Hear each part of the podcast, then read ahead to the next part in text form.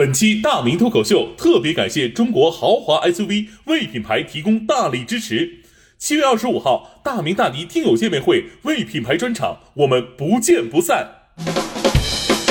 女士们、先生们，Ladies and Gentlemen，现在是大明脱口秀时间，掌声欢迎我们敬爱的大明！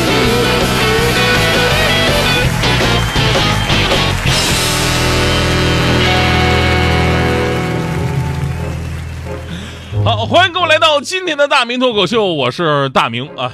咱们都说年龄啊是人生的标尺啊，在什么年纪就会有怎样的人生经历，一代一代循环往复都是如此。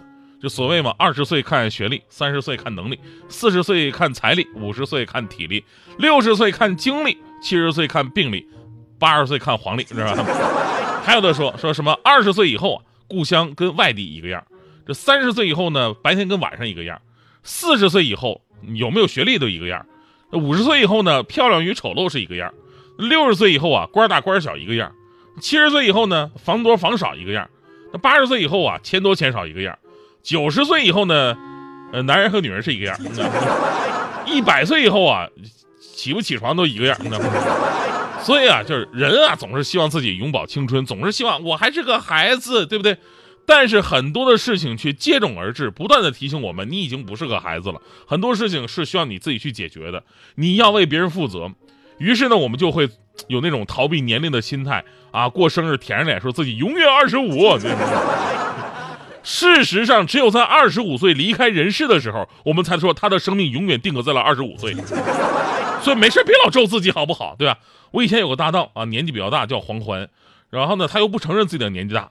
总想用什么美妆啊、装天真的方式来掩盖自己的实际年龄。有一次我就问他，我说：“你你伪装的这么好，你男朋友知知道你的实际年龄吗？”然后黄欢跟我说了，说：“当然知道啊，只不过他只只是知道一部分而已。年龄这玩意儿还带告诉一部分的，你这是。”于是呢，我们都会想到一个词儿叫中年危机。这个词儿呢，在当今社会越来越被重视了。从意气风发到年富力强，再到中年的心有余而力不足。人们都说这是人呐走向衰老最关键的一个过渡，而我们的科学家呢也给出了一个非常形象的解释，说为什么会有中年危机。在古代的时候啊，咱们人类的身体呢到了三四十岁，呃三四十岁的这个年龄段啊，就基本差不太多了。呃，然而呢，由于现在科技进步啊，医疗水平啊，包括饮食环境啊，咱们的身体仍然能保持活蹦乱跳的，很多时候精力旺盛。然而，虽然有医疗手段的帮助，但是按照自然规律，这时候啊，人的基因呐、细胞什么的。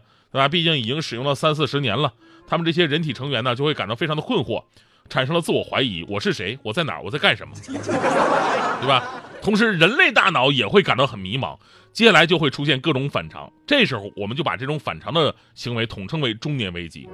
在职场上无所事事，却疲惫不堪；生活当中呢，没有谋生，呃，只有谋生却没有生活。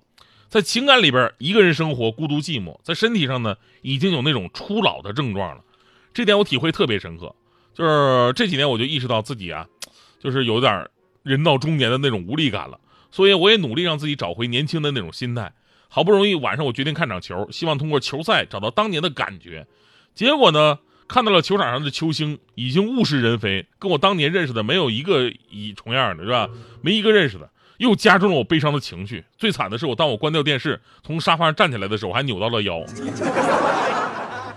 我真的，我我不知道朋友们有没有这种感觉啊？就是以前能做的事儿，你现在不能做了，而且不是不能做，是想做你还做不到了。这种青春逝去的无奈感啊，是不是特别的令人悲伤呢？另外啊，中年男人特有的脆弱，就是假装年轻，假装小众，假装超脱，假装没喝醉，假装好爸爸，假装好丈夫。他们渴求一个房子、两辆车、两个孩子、一条狗的中产生活，而不得，而由此产生的一种焦虑感跟不安全感，这是大部分中年男性的生活状态。就今天早上我在出租上、出租车上，我我我我思考这个话题的时候呢，这司机师傅给了我很大的启发。啊，他说每天呢这个时候都能接到我，然后呢总能看到我一脸就是生无可恋、眉头紧锁、特别不开心的样子，然后问我在电台主持什么节目的，我说叫快向快乐出发。司机师傅沉默了，你们台的人都这么虚伪吗？这，然后呢，司机师傅就开导我说啊，他也经历过我这个人生阶段，整个人啊不是向前发展，而是在一种苦苦这这个状态下苦苦支撑。于是他就劝我说：“做人呢要知足常乐，咱们不能攀比，比上不足，咱们比下有余就行了，对吧？不能被别人绑架的生活，别人爱咋咋地，自己要按照自己的想法活。到了这个年龄啊，咱们都得想开一点。”我当时我特别感动，我说：“师傅，你真的你心态太好了，我太羡慕你了。”然后司机师傅笑了笑跟我说：“说哎，不行，我以前也不行，我以前特别的执拗，我想不开。这不拆迁了吗？分了三套房，我这才想开。三三。”完完事儿，我更焦虑了，你知道吗？就中年危机啊，跟年龄呢没太大关系，只是你到了一个人生阶段，然后呢，你在这个阶段遇到的事儿，你对它产生了一种焦虑感。而这么看的话呢，人生又何止中年危机，各个年龄段都充斥着焦虑。就以前有个笑话，说一个三年级的小孩亲了同班的一个小女孩，然后那小女孩红着脸说：“你要对我负责任。”然后小男孩非常霸气的说：“那当然，我们已经不是一二年级的小孩了。”就是孩子阶段呢，就有年龄危机的焦虑，因为啊，要从随便玩耍、随便的这个就怎么挥霍自己的这这种小孩的这种这这种权利，对吧？童言无忌，你要过渡到你一定要听话，你要懂事，你要爱学习，呃，往往在小升初的时候，他也焦虑。你小学你还算是一个孩子，你到初中呢，那真的是青少年了，更多的学业压力啊，成长的烦恼。你看，为什么哆啦 A 梦里边这个大雄他只画小学那部分呢？漫画、动画片、电影都出了几十年了，大雄永远上小学，史上最惨留级生，对吧？因为作者们都知道，你到了初中就没有时间跟静香在空地上扯没用的了，是吧？还有高三呢，高三这个孩子也焦虑啊，一个是面临着高考，另一个呢也到了大学了，对不对？要走出家门，开始尝试一个人生活。那大学生也焦虑，因为大一交大二翘，大三拉警报，大四没人要。你工作了几年，到二十五、三十岁的时候还焦虑。你会发现，之前你想赶上的人吧，还在你前面，而有些后来在你后面的人，他已经把你给超越了。你到了三十五岁更惨啊！你说是年富力强啊，你说是经验丰富，你说你还在青春的尾巴，但是当你想要跳槽大展宏图的时候，一看各大招聘启事都是年龄不得超过三十五岁。所以说，每个年龄啊都有每个年龄的烦恼。其实啊，咱们倒是可以暂时忘了自己年龄的刻度，把目标当成生命又一个一个又一个节点。前两天我看到有一句话挺好，在这里分享给各位吧。不是每一个贝壳里边都有珍珠，但珍珠一定出现在贝壳里边。不是每个人努力都会成功，但是成功的人一定很努力。任何时候都可以做自己想做的事儿。希望你不要用年龄和其他的东西来束缚自己。你选择剩下的剩，你就是剩下的剩；你选择盛开的盛，那你就是盛开的盛。所以呢，你多少岁并不重要，重要的是你还有没有继续追求梦想的行动力。咱们最后要说，就甭说本来就俗世缠身的中年呐、青年呐，咱就说老年退休了啊，什么事儿都不重要了，准备享清福的年纪，他也焦虑。你比如我爸就是，我爸就是因为慢慢他白头发越来越多了嘛，然后就一直纠结，说要不要染黑呀？啊，就纠结，特别纠结。你说染吧，平时退休了，他也不咋出门啊，对吧？你染了，你给谁看呢？你不染吧，他也不能接受一下子苍老这么多，对吧？然后最近为为这事儿很焦虑。后来我知道以后吧，我我就劝我爸，我说爸，你还算了吧啊，染发这事儿吧，其实你也不知道，这个我们年轻人呢都都了解，这个这个染发剂啊，它很伤发质，里边很多的有害物质对身体的健康也不是很好，包括那个气味啊，你闻了以后吧，对吧？对五脏六腑也会有一定的伤害。咱们说年龄到了，头发白很正常，对吧？顺其自然就好，而且白头发还有那种老艺术家的范儿。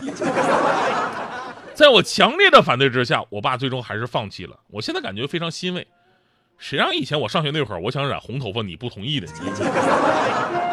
君子报仇，二十年不晚。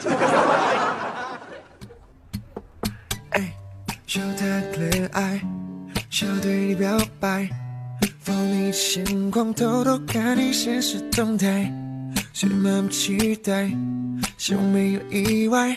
对你崇拜，或想念女神的姿态。Hey girl，情不自禁想把你藏在我手里，捧在手心，永远永远都不会分离。我为你不弃，把你抱在怀里，抱紧处理，直到快要不能呼吸。This all for you，让你成为我的押韵。如果你觉得可以，那应该是我爱的奇迹 Right yeah，Do you like me，拥有这个荣幸，一起开启万年无语，带你坐上我的白色机。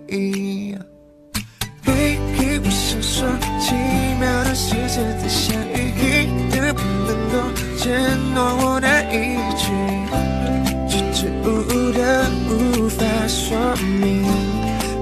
的却不可理喻。